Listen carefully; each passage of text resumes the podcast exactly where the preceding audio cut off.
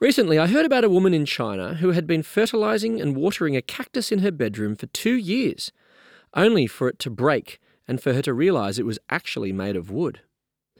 Understandably, she was angry and pretty disappointed. She had devoted her energy tending to something that was fake.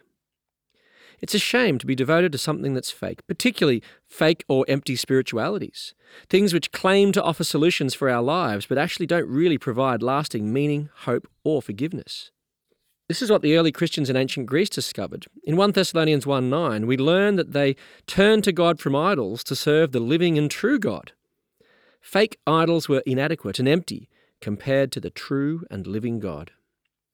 This is Rob Martin with God in 60 Seconds. To open up more space for reflection and conversation about God, go to thirdspace.org.au.